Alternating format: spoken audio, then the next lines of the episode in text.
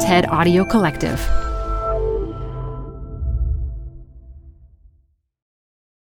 Hi, I'm Debbie Millman. Canva is great for designing visual content for work, no matter what industry or department you work in.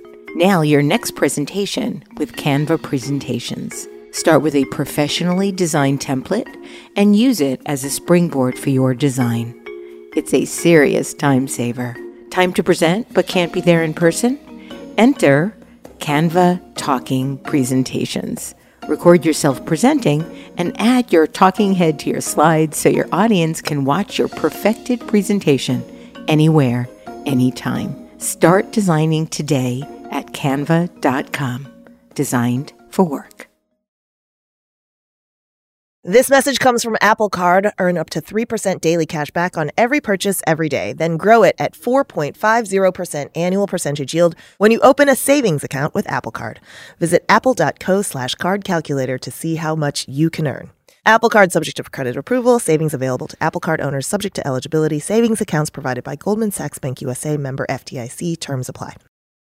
I think it began to take 10, 12, 14 years before I became really fluent, I felt and comfortable. So that when I saw a vision of something, I had a creative idea, that I had the skills to carry out that idea. This is Design Matters with Debbie Millman from DesignObserver.com. On this podcast, Debbie talks with photographer Albert Watson about the importance of preparing conceptually for a shoot. You have to have a plan. That's what's important, and that's preparation. Here's Debbie, first with some words about our sponsors, and then with the interview, which was conducted live from inside an Airstream trailer at Adobe Max in Los Angeles. I'd like to thank two of the patrons that help make Design Matters possible. Is your team designing an app from scratch? Rethinking the look and feel of your brand? Maybe taking on something massive like transforming your brand's entire customer journey? Well, don't do it the old way passing numberless one off comps through endless emails. Instead, do it all in one place. Do it in Adobe XD, now for free with the new starter plan. Adobe XD combines the ability to both design, prototype, and share in a single solution. Its combination of creativity and productivity lets your teams eliminate bottlenecks and simplify workflows. They can now create an interactive prototype and then share it with teammates and reviewers in a single place. It keeps up with today's creative demands by letting your team work when and where they want across Windows, iOS, the web, and more. Adobe XD has helped big brands change the way they create and review prototypes at a large scale. So don't do it the old way. Use Adobe XD, the design platform for the future, available today for free. For more information, visit xd.adobe.com today. Wix.com puts the creative power of building dynamic websites back into the hands of designers. As anyone who has spent time in a WYSIWYG platform knows, what you see isn't necessarily always what you get. On the flip side, for some, it's far too easy to get lost in code and lose the forest for the trees. Wix.com allows you to find your own personal sweet spot and take control of your site with their drag and drop editor, hundreds of advanced design features such as Retina ready image galleries, custom font sets, HD video and parallax scrolling effects, and even serverless, hassle free coding for robust websites and applications. With Wix.com, you have total control of your web design like never before. So join Wix's brilliant community of designers, artists, and creatives at large around the world for free and ask yourself, what will you create today? Albert Watson first came to fame in 1970 and has become one of the world's most successful and prolific photographers. He has photographed every supermodel of the past three decades Orkney's Standing Stones, Chairman Mao's limo, the most iconic photograph of Steve Jobs ever taken, the first monkey in space, death row convicts in Louisiana, a dominatrix in Las Vegas, the astronauts of Apollo 14, Elvis Presley's gold lame suit, and hundreds of artists, celebrities, royalty, and cultural leaders. Albert Watson, thank you for joining me for this very special live episode of Design Matters here at Adobe Max in Los Angeles, California. Happy to be here. Albert, is it true that before you took up the photographic arts, you worked at Duncan's Chocolate Factory in Scotland? Uh, I did. I actually started out as a mathematician and I worked at the Ministry of Defence in London, strangely enough. And I was operating a very kind of primitive computer, as you can imagine back, uh, that would be in 1960. The c- computer was pretty, pretty rough, you know. It was about the size of this uh, Airstream here. yes. And uh, so I operated that for a year. And then I went, that was in London. Then I went back to Edinburgh, where I'm from. And I got a job in Duncan's Chocolate Factory testing testing and tasting chocolates. So uh, I, I, did a lot of chemistry work because I was basically interested in mathematics and uh, chemistry were the two things I was primarily interested in at, at, that time. At that time, did you want to become a mathematician? Um, I did, and in fact, I uh, was going to go. I'd always planned to go back to university, and I actually, by going to night school, I gained entrance to go to Edinburgh University and study mathematics, but also I got into St Andrews University, which was the Duncan of Jordanstone College of Art in, in Dundee, and uh, I ended up having a choice. So in 1962, I could either have gone into mathematics or gone into what I wanted to do was art. And in Dundee, between 62 and 64, I studied uh, basically many different types of art. It was a general arts program. And uh, the idea of that was to find out what you were drawn towards or what you would be good at and so on. And uh, after two years of doing everything from painting, drawing, pottery, silversmithing, and so on, I gravitated towards uh, graphic design. So in 1962 to 64, then I, I trained to become a graphic designer. But in 1963, for the first time ever, they offered a photography class. And of course, by the first month of 1963, I, I became really uh, pretty much obsessed by photography. I just knew for some reason that it was, I just wanted to do it all the time, every minute of the day and night. So, uh, and by 1964, I qualified as a graphic designer, uh, but I had a what was called a craft subject in, in photography. Now, I want to talk a little bit about your parents. Your mother was a hairdresser, and your dad was a former professional boxer. That is correct. What influence did they have on you as you were growing up? I, I think, you know, it was a fairly normal upbringing. I had two sisters, uh, but I think possibly my father was kind of an old school disciplinarian. So he was the kind of guy that if you if you went in to use our bathroom, make sure you fold the towels before you know, and make sure that the toilet seat is always down. Oh, good for him. So, uh, you know, because just in case a lady comes in after to use it, the toilet seat's down, you know. So uh, it was a nice kind of discipline thing that I hated at the time, but later in life appreciated.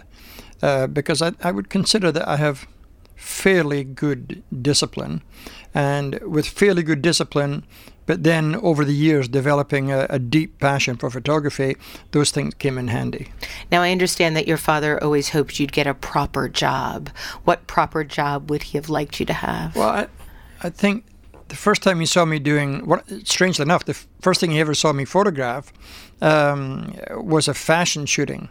And he saw me kind of running in there and adjusting the clothes on this girl and um, just making sure that the hair was okay and uh, checking the lighting and then running in and doing the clothes and uh, fixing a strap and a shoe. And, and, then as I went back to the camera, he said, uh, funny work for a man, this, isn't it? So he was, uh, he, he was a little bit, uh, you might say, prejudiced about that. And uh, when did he come around? He came around, I, I think, you know, he didn't come around for years. That was, let's say, because I, I moved to LA. Uh, I, I went down to London, and between 66 and 69, I was at the Royal College of Art Film School. So I then entered the film world.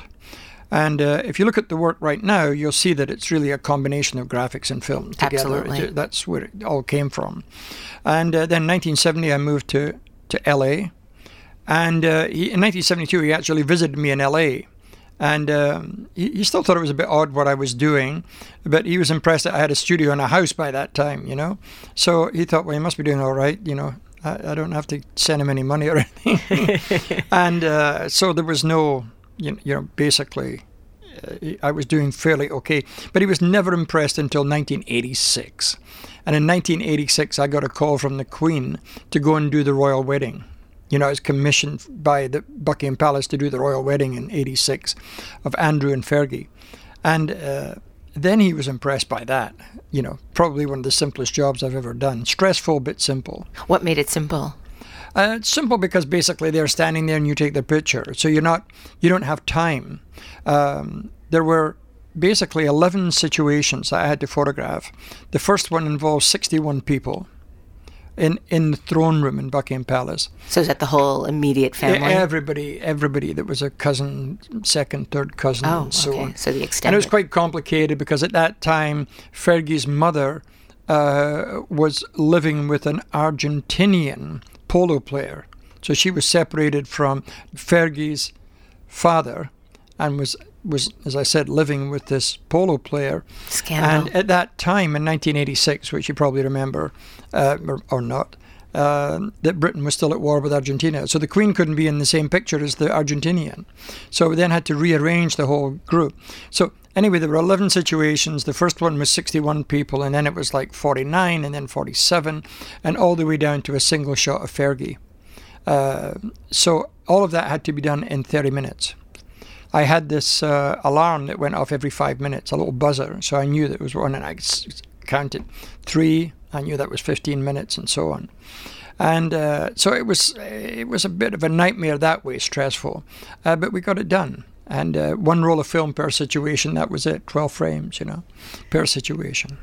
As one of the most accomplished photographers alive today, it might surprise some to learn that you were born without vision in your right eye, which is also why you titled uh, a book of your work Cyclops, and that is also the name of your company. Yes.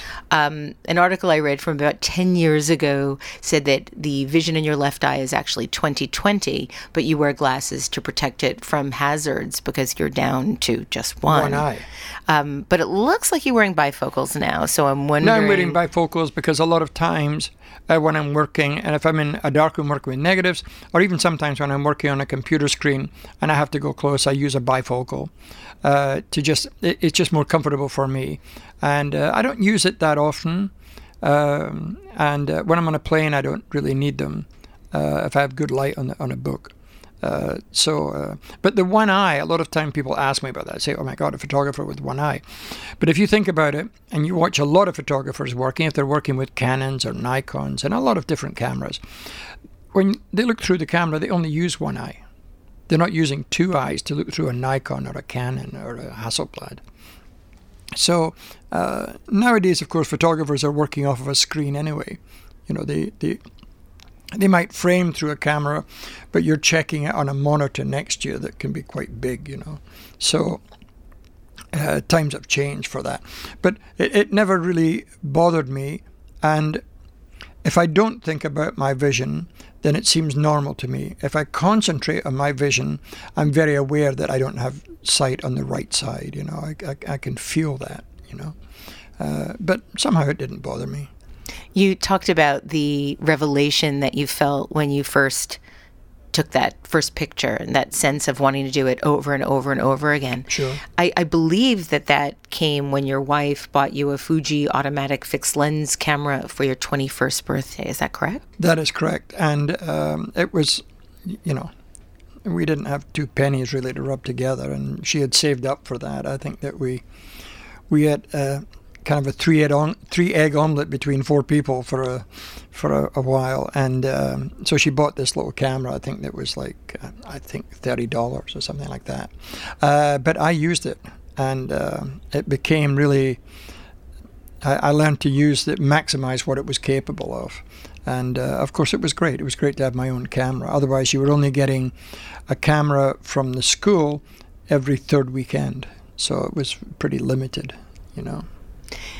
when it came to picking up the art of photography, you've said that you were old school and felt a responsibility to learn the technical side of the craft, which was painful for you. Um, and your advice to young photographers today is get the technical thing out of the way and become so fluent in it that there is no stress. And you've likened it to mastering driving. It's yes. overwhelming at first, but with all the gauges and gears. Um, but once you've learned it, it's muscle memory and you can focus on your destination. Um, so I have two questions. Why was it painful at first?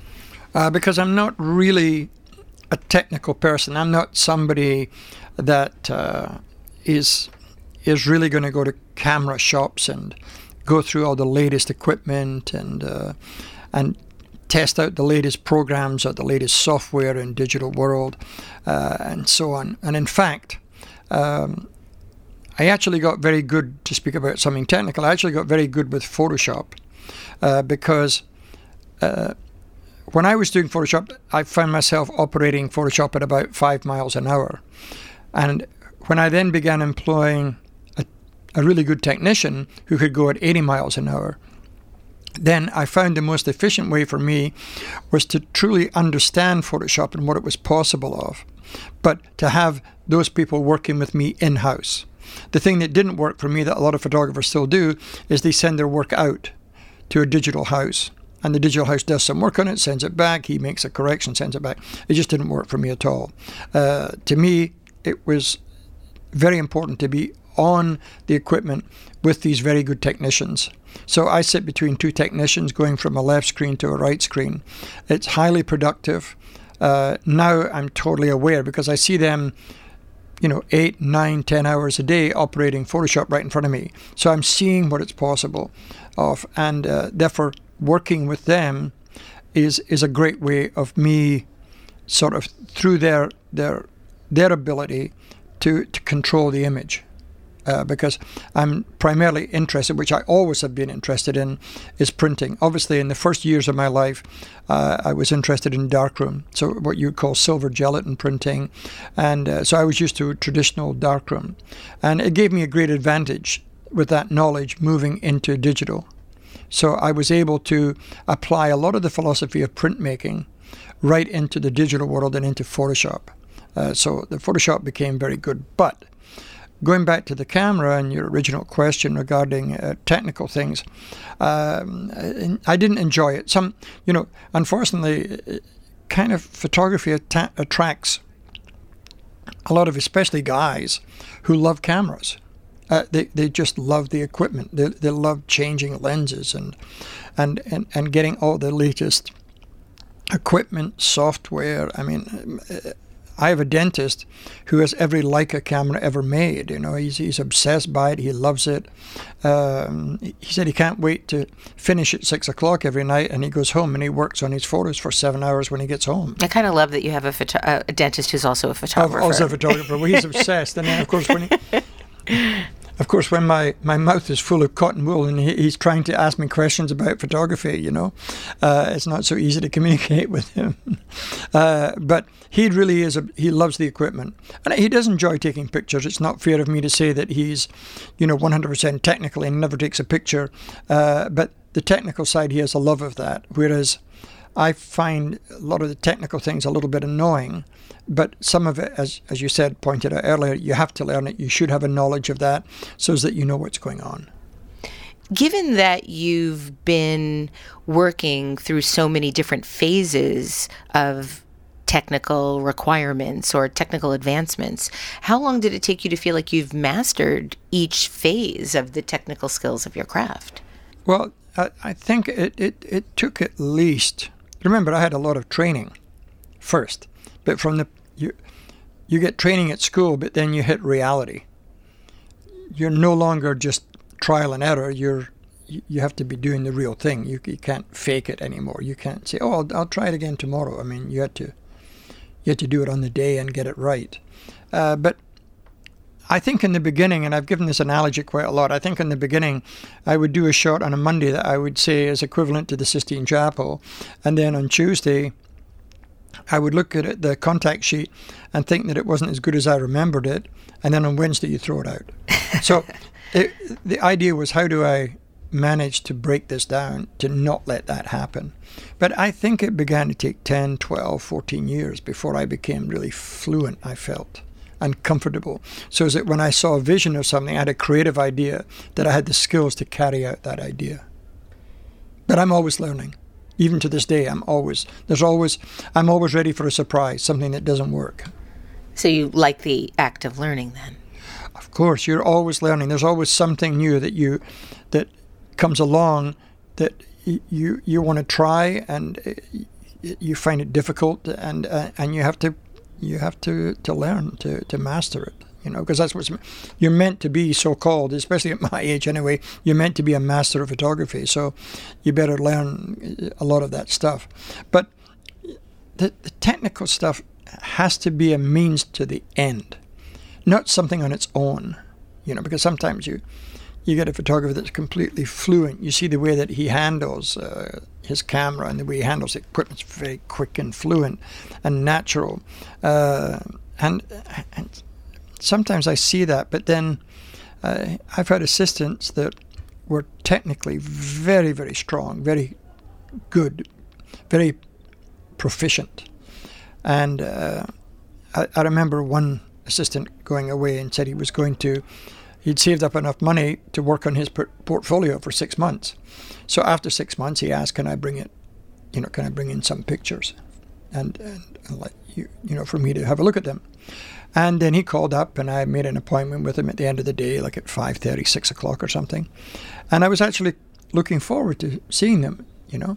And when he brought the pictures in, they were, I mean, they were pretty horrendous.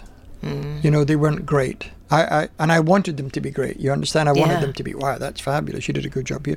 So of course, you're always positive. Someone who's trying to to do good work, but um, the, I, I think I, I, said briefly, I touched on it today at the talk, that I think a lot of photographers, for them, you say to them, Are you prepared for the shooting? And they say, Oh, yes, I've checked all my lenses, my batteries are good, I've got my tripod, I've got the cables, I've got this, that, and the next thing. And preparation to them is that.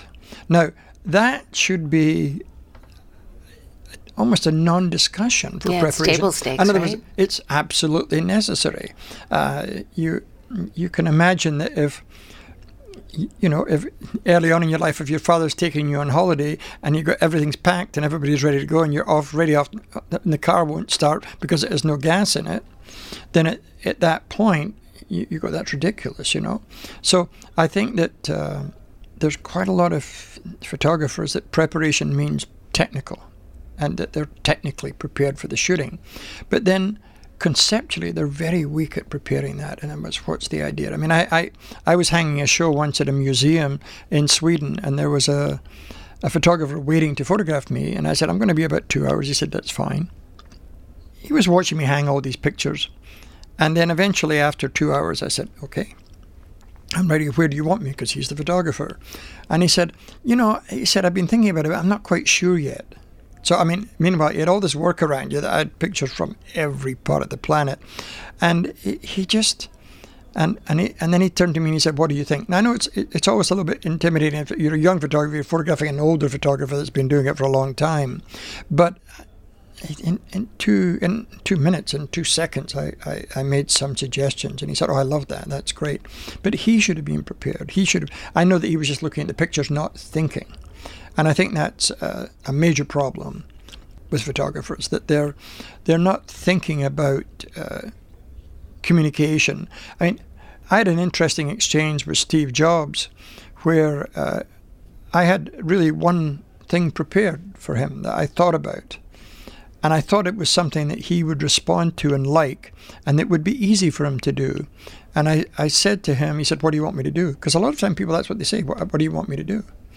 And I said, Well, I'd like you to give a fairly strong eye contact. And I said, I want you to imagine you're across a table from a lot of people that disagree with you, uh, but you know you're right. And he just, of course, he smiled and he said, Oh, I said, That's easy. He said, That's every day for me. And, and then I did that shot of Steve Jobs. And, and it was just really coming from the preparation of that one line. And you look at that line, and sometimes you say to young photographer, the young photographer might say, well, it's, it's not kind of a brilliant Shakespeare line. I said, no, but it was really right on the money. Uh, because when you see him, he responded to that. And he gave that ice cold look with a tiny smile. And you just, you, you, you felt that he was a bit of a killer, you know, and uh, which he was, you know. So uh, that sometimes it can be that simple. One one line, you know. But you have to know an awful lot to be able to come up with that one line. I did it on Steve Jobs. I, I the, the Steve Jobs book wasn't out, but every single damn thing that I could get on Steve Jobs, I read. So that I knew that if I was communicating with him and chatting with him about life in general, which you do sometimes, that I was prepared and I knew all about him, everything about him. I mean, I knew everything at that point about Apple and how it started and what they did and the different people involved and so on, etc., etc. And I knew a lot of things. I mean, Pixar films. I knew. I mean, I knew. I mean, this is this is in the days before Wikipedia as well. So how would you sure. find out? Well, it was it was on the edge. Of, it, uh, 2006, I did that shot. Okay. So I think Wiki was there, but I just I got every book and every article that I did. I went to a library and picked up that stuff when I knew I was photographing him. So. And when you're with with Steve Jobs, I think you had 30 minutes with other artists or other subjects. Um, do you have multiple? scenes where you ask them to think about something specific, well, it, it or is it just what that I'm one? doing. I mean, if you think of like uh, the movie poster for Kill Bill with uh, with Uma Thurman, uh, you know, when she's in the yellow jumpsuit, and I spent a day with her because we had to do movie posters for all of the world. So the Japanese one was completely different. There she was dressed as the as the bride, if you remember that yes. part of Bill, Kill Bill.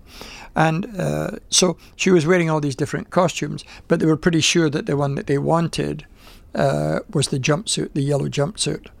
And of course, I did some action shots, and they asked me what I liked, and I said uh, to me, the best shot is that she's not in action uh, and that she's cool and, and kind of ice cold. And in the end, that's the shot they actually used. I, I thought they would go for one of the, you know, she, she has the legs apart and she has that sword, and she was very good with the sword because she'd done a lot of work with it. And uh, so you you basically, you know, someone said, well, we, you you have to do action, and I'm fine with that because it was that was the nature of Kill Bill.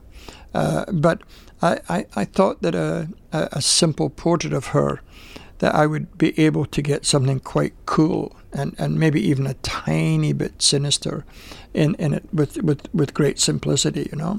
Well, there does seem to be layers of emotionality to your greatest photos where you see different aspects all at the same time. Yeah, a lot of it is is timing when you're shooting the person. You have to be really watching what they're doing. And I, I always preferred, you, you, know, once I got out of the 1970s and then into the 80s when I really began to work very heavily, uh, and and sometimes a lot of editors and magazines complained that my work was getting too heavy, too strong. You know. What does that mean?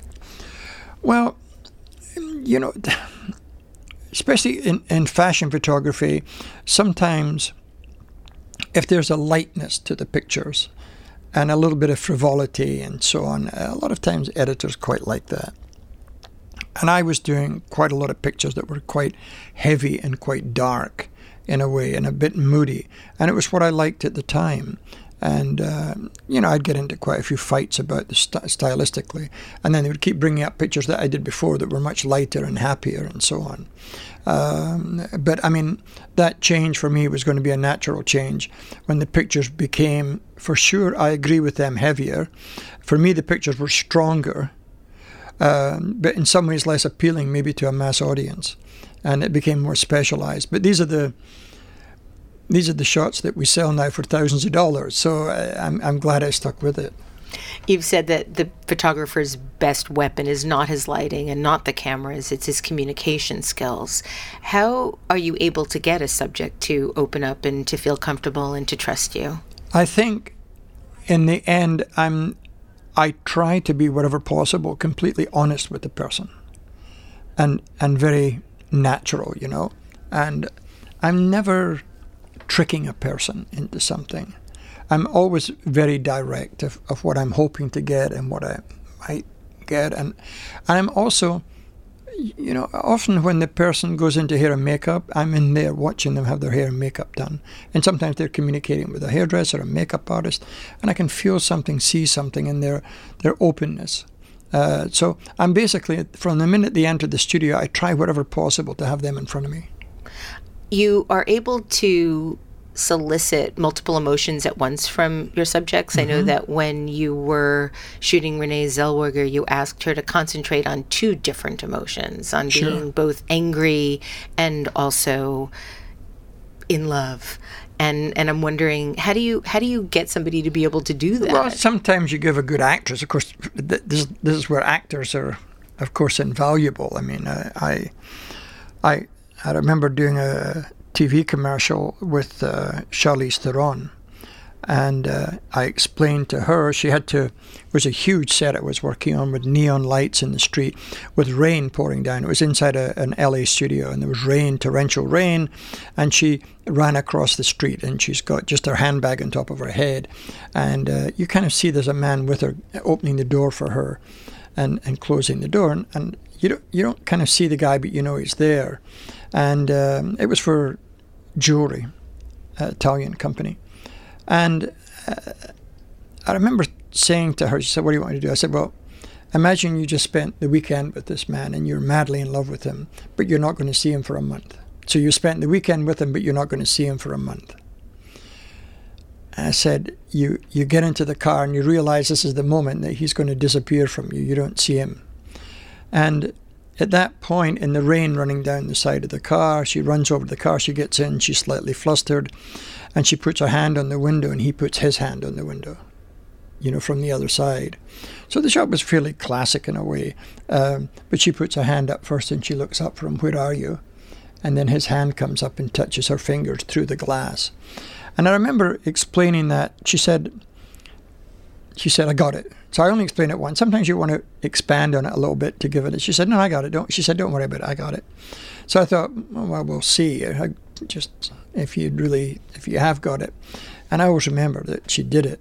First take was perfect. I thought she was going to cry when the guy was. She was like, and then, just at the end, she gave a little smile, you know, almost to say thank you, you know, sort of thing. Uh, and so therefore, the, the communication with people and how you handle them is is is really is important. Uh, with with Renee Zellweger, uh, when I was doing stuff, say on Cold, I think it was the, the movie Cold Mountain. I was working with her on, and uh, I I said to her, uh, imagine you're in a restaurant, and you have an eight thirty appointment with your boyfriend and 8.30 arrives and he's not there. Quarter to 9 arrives. So by 5 to 9 you're furious but you're also worried. Why is he not here? So you have a panic that he's not there but you have anger. So when he comes through that door you're thank god he's here but you're also furious where was he at 8.30 and sometimes you can work with a good actress and you can pull that out of a good actress. You can really work with with her where she she's angry but she's so happy to see him that that somewhere that is maybe 60% of her emotion that he didn't wasn't hurt in a car crash or something. And uh, now she's the 40% is where the hell are you? Why are you late? sort of thing. So sometimes you can pull different things. And it doesn't take a lot of planning. You just have to have a a plan. You have to have a plan that's what's important, and that's preparation. What do you think the audience sees when they see that Renee Zellweger photograph? Um, I'm not so sure. I mean, it's just the way I like working, and I hope that that they manage to. Uh, you know, I hope they managed to see some weight in the picture because I did that. Um, I, I, I, did another tight movie poster uh, on Cate Blanchett uh, for the movie Veronica Guerin, the the Italian, excuse me, uh, Irish uh, Irish activist, and who was assassinated. And um, I. I read that you really like her face. Of course, I like her face because she's a great actress. And I like her face, but she's a great actress. I mean, there's just, she's just simply a great actress. I mean, she's just, and I said to her, and once again, they, they ask you, say, what do you want me to do? I said, I said, I'm just wondering, is there, is there any way, there are obviously times in the movie where your life is good and positive and so on, but you were, you, you must know in the end that there, there's a great danger of what you're doing. And of course, she, she knew it was dangerous. The real Veronica Guerin knew it was dangerous. And then she was assassinated. And I said, it would be very good if you can somehow play on this idea that, that you're hopeful about things, that you feel you're a good journalist, a good writer, and that you're doing the correct thing in life. But boy, are you worried about your own safety.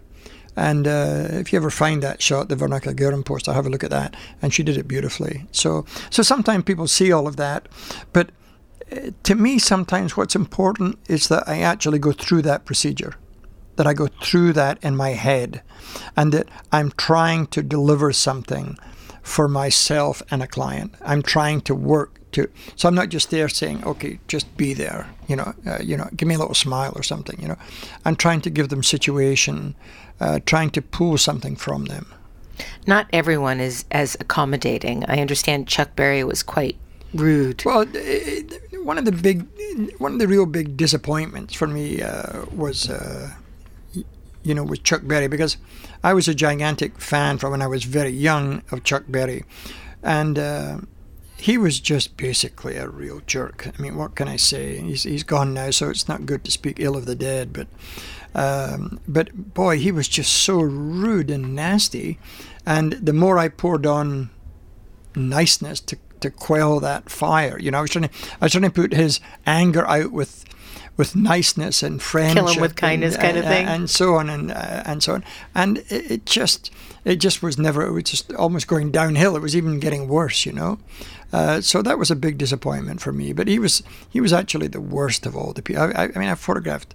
I think we have a library of about five thousand recognizable names of celebrities, and he's definitely at the bottom of the list, unfortunately. Why? Not his music, yeah, not his no, music. No, but why? But, uh, I mean, it makes you wonder. It's why? Why be? I think way? he was bitter, uh, I, and I think that that bitter bitterness got into him. That he he felt that a lot of people, you know, maybe like the Rolling Stones and the Beatles, etc., etc., etc., etc., were able to go on and make millions of dollars. Meanwhile, he was always struggling to make a dime, sort of thing uh, and uh, he was, you know, he was a he was a difficult character. So he was he was bitter. It's really the the word. So when he felt that he could be uh, nasty to someone that he felt was in some sort of power, like I had, I was photographing him. Uh, that um, he just decided to be nasty. I remember he was as nasty as um, at the airport when I went to pick him up. He insisted that I pick him up at the airport, and I went out there in a limo to pick him up. And then um, he then took the limo and he said, You can get a taxi.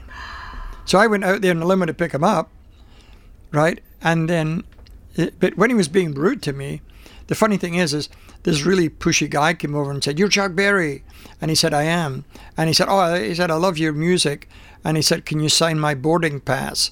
And Chuck Berry said, Certainly, absolutely no problem. And where are you from? And are you visiting New Orleans uh, for long? And uh, what's your favorite Chuck Berry song? And he was he was like going on like this with a stranger. Meanwhile, I'd come out there to to get him to to photograph him, and he was just he treated me very badly, you know. But I heard that from a lot of people um, there was another group called Sha Na Na, and there was a group in Sha Na Na called, there was a guy in it called Bowser, and he went on to produce a lot of concerts. And he was producing the Chuck Berry concert in New Orleans. And, uh, and he, Chuck Berry with Bowser was, was atrocious. He was worse with even with with Bowser than he was with me, you know. So uh, it was just, it was a sad thing because I wanted him to be great, and he is he is great. He just wasn't great to me, you know today at the Adobe Max conference, uh, you shared a story about Mick Jagger, and, and I hate to ask you to be redundant, but for those that are listening to this episode that might not have had the opportunity to hear it, would you share that story? Sure.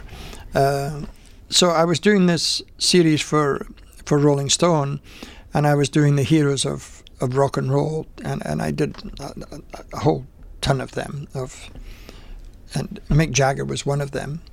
And uh, in fact, they ended up using one of my shots for the cover, and I had gone to Graceland and I photographed Elvis Presley's gold lame suit, and uh, that's what they actually used for the cover was Elvis's gold lame suit, and it was called The Heroes of Rock and Roll, and it was their 25th anniversary issue, I think. It was it was nice for me. I'd photographed Mick several times, so I knew him. And I went out there and I just had this idea of, of photographing him in the front of a Corvette. Uh, where there's a leopard in the passenger seat and he's driving like he's he's the driver and he's driving a leopard around, and it was just an, a, a surreal idea, surreal kind of put together, you know. So when we got the leopard there, it turned out the leopard was dangerous, and so Mick was nervous with the leopard, and I was nervous too because I could tell that the leopard was ready was to pounce. Wild, it was wild. You know, uh, it, was the leopard was well behaved with the trainer, but the minute the trainer was ten yards away, then he was not. So what we had to do is in invisibly, it's before Photoshop. Nowadays in Photoshop, you shoot the leopard, shoot Mick Jagger, and put them together later. Um, which would have been possible, but of course I liked the fact that it was real, you know.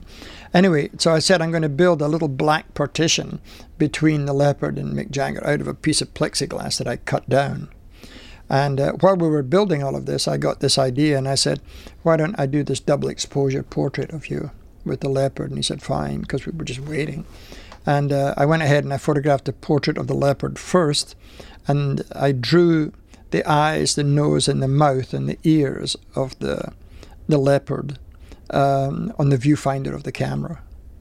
And then I shot the roll of film, rewound it, and then fitted in. And I was very careful with exposure because somebody said online, uh, it's not a double exposure, that's impossible, and so on, because we don't see Jagger's ear. But I knew that if I did the exposure the right way, that part of the whole, the, and the way I lit Jagger, that part of it would fall away into black.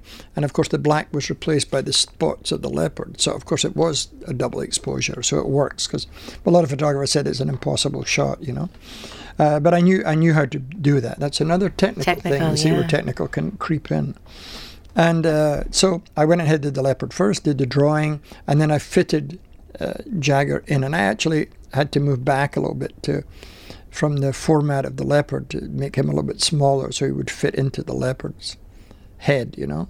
And um, and I then did 12 frames of the leopard, then of course 12 frames of Jagger. And I thought, well, it's never going to work. And really, I was just playing for time, you know. And I took the roll of film, dropped it in the bag, and I almost thought it was a waste of time processing it. It's never going to work.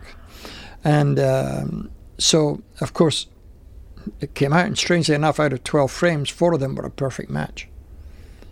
So it was always a, you know, kind of a miracle I that, think- that, that, it, that it worked. Well- Uh, and uh, I kind of told that story today to let people know that I sometimes go on a lot about preparation, but that shot wasn't prepared. So sometimes preparation, preparation, preparation, and you okay, you know, you know, Albert, you go on about preparation, preparation, but you didn't prepare that shot. No, I didn't. But, but because in my head of all the preparation of what I wanted to do and possible a second or third shot that I wanted to do, your brain is working at a speed that therefore when you turn to something spontaneous that you hadn't planned, your brain's working quick enough to pick up something that you, you might be able to pull off, you know, even though even though it's a long shot. And in the end, it actually worked perfectly. And of course, he loved that shot. Well, it's and I it's one of the most iconic shots ever taken of him. But Yeah, I, I also think there's something really interesting about the notion of preparation and opportunity. You know, that's when I think luck happens. That's when something magic happens. When you've prepared enough and something happens. You're lucky, but if you remember, I, I told the story of, of Alfred Hitchcock with the goose. yes. And the Share mag- that again because Yeah, this the- way So uh, that that photograph of, of Hitchcock with the goose, initially the magazine. Uh, the reason he's holding a goose is that he was a gourmet chef, and he was going to give the recipe for his Christmas goose to the magazine. And if you look closely at that shot, you'll see that there's Christmas decorations around the goose's neck. So, uh, which I brought along with me, you know, and I, I was doing the shot in July or something. It was hard to find Christmas decorations, uh, but not in LA. and uh, so I said to them, you know, if he's holding a plate with a cooked goose, which is what they wanted, I think that the cooked goose on a plate with him with a bow tie he's going to look like a waiter. And I said, that's not really the right mood. I said, it's not very Hitchcock. And I said, I'm sure he'll pull it off with his expression. He was good at that. He was like an actor. I said, but isn't it better, even in addition to the plate, that we have him with his hands around the goose's neck, like he strangled the goose, you know? And uh, I thought, well, they'll never go for that. And then I got a call back, and the, the, from the art director who said the editor in chief loves it, and you don't have to do the plate. So it meant I could spend more time on the goose shot. So that was a big relief, you know, that I didn't have to do, you know, plan A and plan B. I just had to do plan A. And uh, so I, I think, and I was a starting out photographer then. So Starting out, Al- Albert, that was your first. that was the first famous person I photographed. Yes, but that, so- that was 1973. It was Yes, Harper's correct. Bazaar. Ruth Ansel was the art director. That is correct. And Bea Feitler. Yes. The two art directors. And Ruth was the person I was communicating with. And Ruth was a great art director. yes. Great. You know, really. But but that you know that might make sense to some people. Well, of course, you know he could get his way. That was when he was famous. This was before you were well known. How No, did they even find you? How did how did Ruth and, um, and BF find I, you? I think that they they just didn't want to fly a photographer out from New York, and then the West Coast editor said she knew of a photographer. She'd seen some work that I'd done for the LA Times color supplement, and um she liked what I had done, and she called me up and she said, "Oh, I'm the West Coast editor of Harper's Bazaar." And I said, "Oh, thank you very much." That was I thought it was just that was it, but in fact, she recommended me for that job, and then Bea Feitler called me up, and that's where that came from, you know. you have photographed way, way, way more subjects than just celebrities. Uh, you did a remarkable series on Las Vegas where Mm-hmm. you featured a professional dominatrix. You shot her for three 14 hours straight. In a budget suites hotel. That is and, correct. and emerged with an incredible photo of a leg in a high heel atop a, fo- a stove. Yeah. And discussing that photo, you've said that you've been asked, did you plan to do that in the shoot? And your response was, no, I was in an environment that allowed it to happen. When you see something like that, you have to latch onto it right away. And was that something that happened?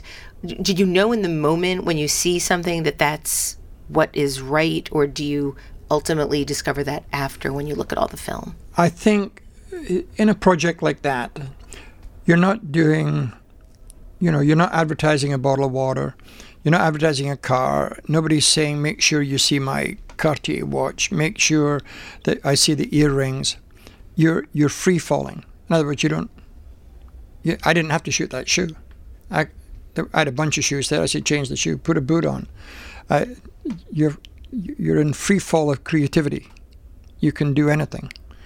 And when I was in that room, I'd planned in that room to do several shots. Now, did I plan? Since I'm always speaking about planning and preparation, did I plan that shot? Uh, You know, and and a lot of times, uh, you get sometimes young photographers are saying, "But how did you know how to put this foot on the stove?" And uh, you know, sometimes questions like that I just cannot answer. I saw it and it came into my head. Maybe it was by that time that I'd had been a photographer for 30 odd years. Probably. That before those 30 years, I was trained as a conceptual thinking and graphic design. Okay, maybe. I was trained as a film director. I came out on a director's ticket from film school. So, therefore, you're involved in creative communication, which is what a director does essentially, or should be doing. So, it's that these things all came, kind of came together uh, at that moment. And therefore, I just saw it. So, sometimes these things pop into my my head, and they're just fortunate. I don't know how or why they pop in, but I would imagine it's a cumulative knowledge. You know, I was speaking about uh, uh, earlier about the Beatles, and when they arrived in 63, everybody said, wow, they're so good, these guys. How are they so good? Never heard of them before. And then suddenly, 1963, they were the Beatles. And then when you see the anthology of the Beatles, you realize that you see a picture of them playing in, in early 1959. And you go 59, 60, 61, 62, and then in 63, it's four and a half years. So you go, what were they doing for four and a half years? They were slogging away they were playing gig after gig after gig after gig. So, therefore, sometimes when you get to the point, they were obviously geniuses, so there was no question at all about that.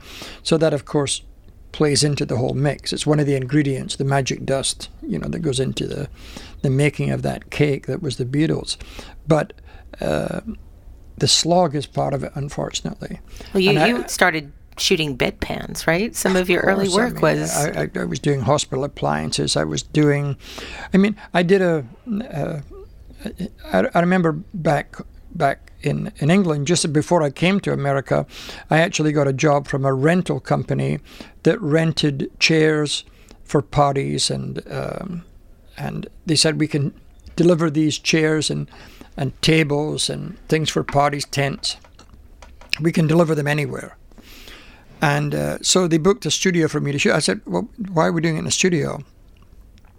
Why don't, for example, there's a flat sand beach, you know, a couple of hours from London. Why don't we take all the stuff down there and I'll shoot it on a beach? Since you, you deliver the stuff anywhere, why not a beach?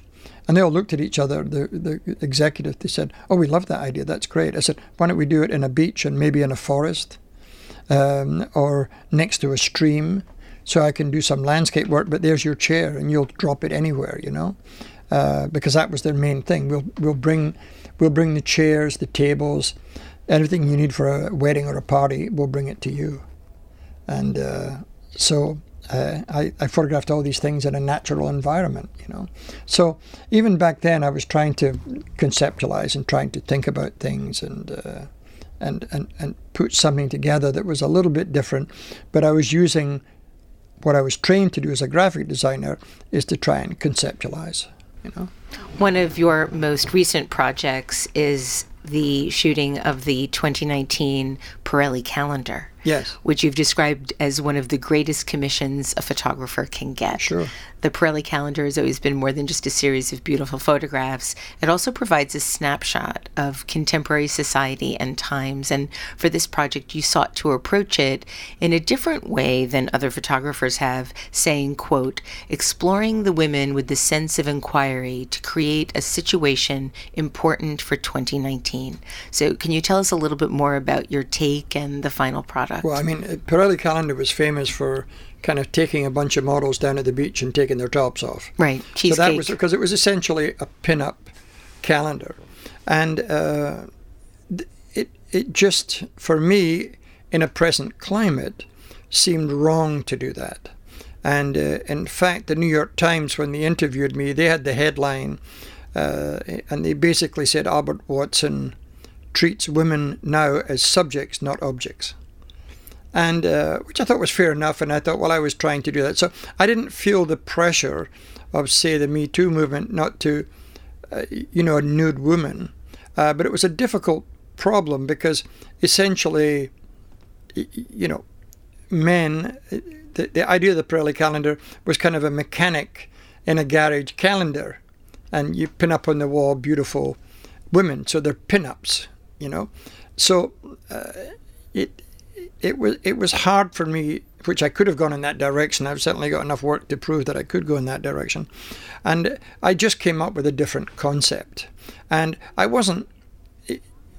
You know, the thing with the mood, the Me Too movement, uh, which I think is a great movement. I think it's completely valid, but in in fact my way of dealing with women sometimes, if I wanted to photograph a woman nude, I just ask her. And if she says no, end of the discussion. There is no more discussion. I never, ever, ever ask a woman that twice. I never. I say, well, "Oh, can you think about it? Can you?" I just it, it simply leaves the the discussion. Uh, so uh, th- that Me Too, which is is much more to do with harassment than anything else. It, it's not to do with with say the you know taking a photo of a nude woman. You know, and I certainly have. There's plenty of women that are very happy to be photographed nude by me. So it's not that I have to to, to worry about that. And as I said, I ask people, I said, this is what I'm doing. Are you all right with that? And if you're not, I understand it, you know. Uh, and I never try and persuade them or do anything like that, you know. So, uh, talk about the concept for the so, Pirelli calendar. So the the, the concept, uh, I I came up with the idea almost like they were movie stills. So I shot everything widescreen, like what's called 16:9 format, and I basically had the four women play different characters. So I got Misty Copeland, who's a, a world famous, amazing, outrageously amazing dancer, because I've seen her dance at Lincoln Center. You know, I cast her as a dancer. Okay, so that's fairly, you know, that's fairly obvious in a way. But I didn't want her to play herself. So uh, I gave her uh, basically a boyfriend with someone she knew and another dancer. And the scenario for them was two dancers living in Miami, because we shot it in Miami. And it was two dancers living in Miami. And they were trying to make it. And uh, he basically, we said, danced at a local hotel, you know, in a Cuban dance thing, which we kind of showed a little bit of. Um, but to make money meet, make make ends meet, um, I had her dance in a strip club, and uh, you know, of course, she was never. I was never going to have her stripped, but I was going to have her in, a, you know, pole dancing. So I just, I personally love the idea of Misty Copeland pole dancing when she's a classic, you know, ballerina. Ballerina, you know, and she actually loved the idea. And like like anything, you know, there was some journalist said, "Oh, you you forced her." I said, "I didn't force anybody." I said, "You then you don't know Misty Copeland. Misty Copeland, she doesn't want to do something. She's not going to do it. That's the end of it. She's a strong, strong, strong person." Uh, so anyway, it was a movie about her in Miami trying to make it as a dancer, with dreams of going to maybe Paris to dance or Milan to dance or something like that, you know. And then um, we did Laetitia Casta, uh, who used to be a model but is now only doing movies. And uh, I cast her as a, an artist painter. And um, she has a studio also in Miami. And her boyfriend was Sergei Polunin, the, the Ukrainian dancer, who's an outrageous dancer. I mean, really ridiculous. I mean, he's kind of as good a dancer as Misty is, you know. And uh, I'm happy that we didn't use Sergei with Misty because it would have been too strong, you know. And we did use a strong dancer with Misty, but not as famous as say Sergei is. So Sergei and Laetitia worked out beautifully, and they were living in this beat up loft in Miami, and she was a painter, and I photographed them together. I did portraits. Uh, they kind of have a pet parrot. They live in uh, in uh, part of the time they live in an airstream, just like the one we're in right now. And um, and was this a story that you constructed on your own? Oh, we just constructed it as, yeah. a, as an idea. Uh, so that was Laetitia. So that was woman number two. Uh, then um, we did uh, Julia Garner from Ozark. And I always wanted to use her because I thought she was great in Ozark, the Netflix uh, series. And uh, I cast her uh, without a boyfriend uh, but totally dedicated to photography. And she wanted to become an art photographer who was a botanical photographer. She, she loved photographing plants. And she also did some nude photography, and it's actually the only nude, basically, almost in the whole calendar, that there's a shot of her in a tropical garden photographing another woman, um, and uh, you know who's posing for her. Uh, apart from that shot, the the other nine shots of, of her, her uh, Julia Garner working and thinking about her work and so on. Each each character has ten pages, so the calendar has forty pages in it. And uh, the final one, that's that's Julia Garner playing the photographer, and uh, she's also dreaming. So the name of the calendar is really dreaming because everybody's trying to make it, trying to do something, trying to be successful, thinking about their future, and they're dreaming, you know. And uh, the final one was Gigi Hadid. And I, I, I didn't cast Gigi Hadid really as a,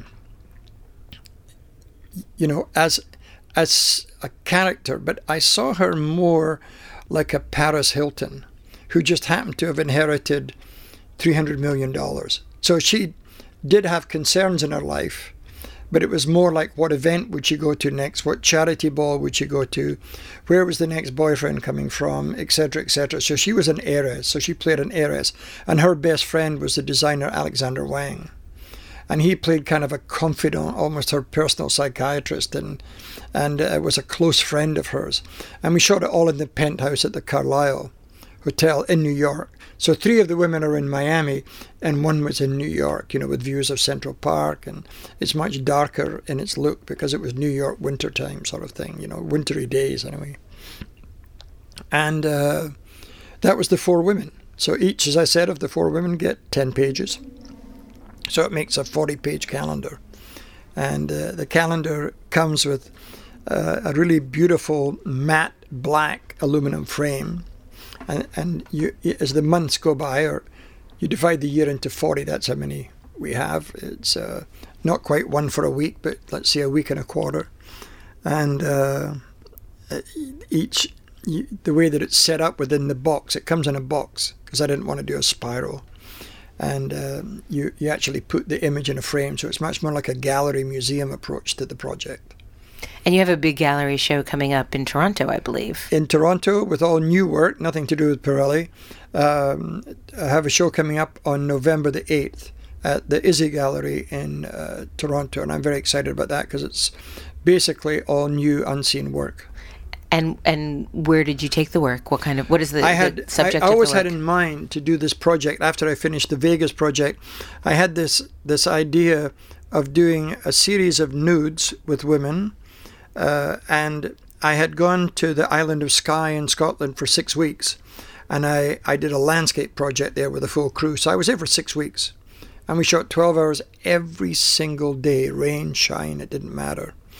And uh, we actually took the last afternoon off, and I took everybody out for dinner, you know. Uh, and uh, I photographed some landscapes that I wanted to incorporate into the nudes and uh, it was a real kind of Photoshop project with kind of massive layered files that were like 30 and 40 gigabyte files, you know, uh, that we built up, and uh, and because of the the layering and the richness of the images, uh, the prints are beautiful, and since printing is such a, a huge part of of what I do, I was always when I first started photography, I was obsessed by printing in a darkroom. And uh, now, with new printing technology, um, as I said, I'm working with Photoshop people, but the end product, the print, is very important to me. So I've always been an obsessive printer. I, we print everything in house. Albert, my last question is about a quote I read wherein you talked about your future. Discussing the craft of photography and aging, you said, I think it's different from, say, music, where you think of all the great songs that Paul McCartney is writing, and he hadn't written anything as good as that 1960s material. He hasn't written one song that's as good as yesterday. And they always say that mathematicians do their best work when they're in their 20s. Everything Einstein did after the age of 28 was just a variation of that period. But with photographers, you're relying sometimes on techniques that you've learned, and then later on in life, you're using those techniques to make pictures. And that's what transforms them sometimes. That's what makes them richer because you have that experience. That's a thrilling prospect of what you have in store for us. I'm assuming that you will never retire. No, you never, you know, photographers are lucky or unlucky because people are always saying, "Will you ever retire?" And of course, you just don't retire. You just what's happening next Monday, what's happening next Friday, um, when's the next project up? Okay, we have exhibitions coming up in uh, Venice, and then we have an exhibition coming up uh, in Kyoto in Japan. Um, uh, earlier this year, uh, we were we in the largest contemporary photography museum in China. We had a big show there uh, and we went to China for that. So you just keep on trucking along. I mean, photographers just keep on trucking, and I think that. Uh, you like to fantasize that a photographer is like a wine that the longer you leave it in the bottle in the cool cellar it gets better you know um, so uh, it doesn't mean to say that you know maybe a picture i did uh, 40 years ago uh, is is not as good as i do now um, because it, I think some of the work I did back then in the 80s Um, I, I, still like it. I don't look back and say that's awful. Uh, uh, but uh, I like the new work particularly.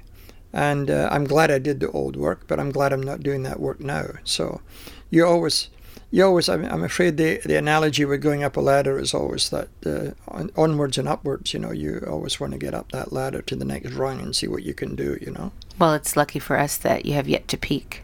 Yeah, I'm doing my best. Thank you, Albert. Albert Watson, thank you so much for joining me today for this very special live episode of Design Matters here at the Adobe Max conference in Los Angeles, California. Yeah, Adobe. this is the 14th year I've been doing Design Matters, and I'd like to thank you for listening. And remember, we can talk about making a difference, we can make a difference, or we can do both. I'm Debbie Millman, and I look forward to talking with you again soon. For more information about Design Matters or to subscribe to our newsletter, go to debbiemillman.com. If you love this podcast, please consider contributing to our Drip Kickstarter community. Members get early access to the podcast, transcripts of every interview, invitations to live interviews, Q&A sessions with guests, and a brand new annual magazine. You can learn more about this at d.rip slash Debbie slash Millman. That's d.rip slash Debbie Millman. And if you really like this podcast, please write a review in the iTunes Store and link to the podcast on social media. Design Matters is produced by Curtis Fox Productions. The show is published exclusively by DesignObserver.com and recorded at the School of Visual Arts Masters in Branding program in New York City. The editor in chief of Design Matters Media is Zachary Pettit, and the art director is Emily Weiland. Generous support for Design Matters Media is provided by Adobe XD and Wix.com.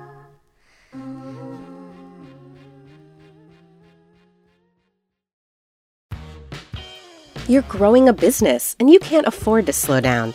If anything, you could probably use a few more hours in the day. That's why the most successful growing businesses are working together in Slack. Slack is where work happens, with all your people, data, and information in one AI powered place.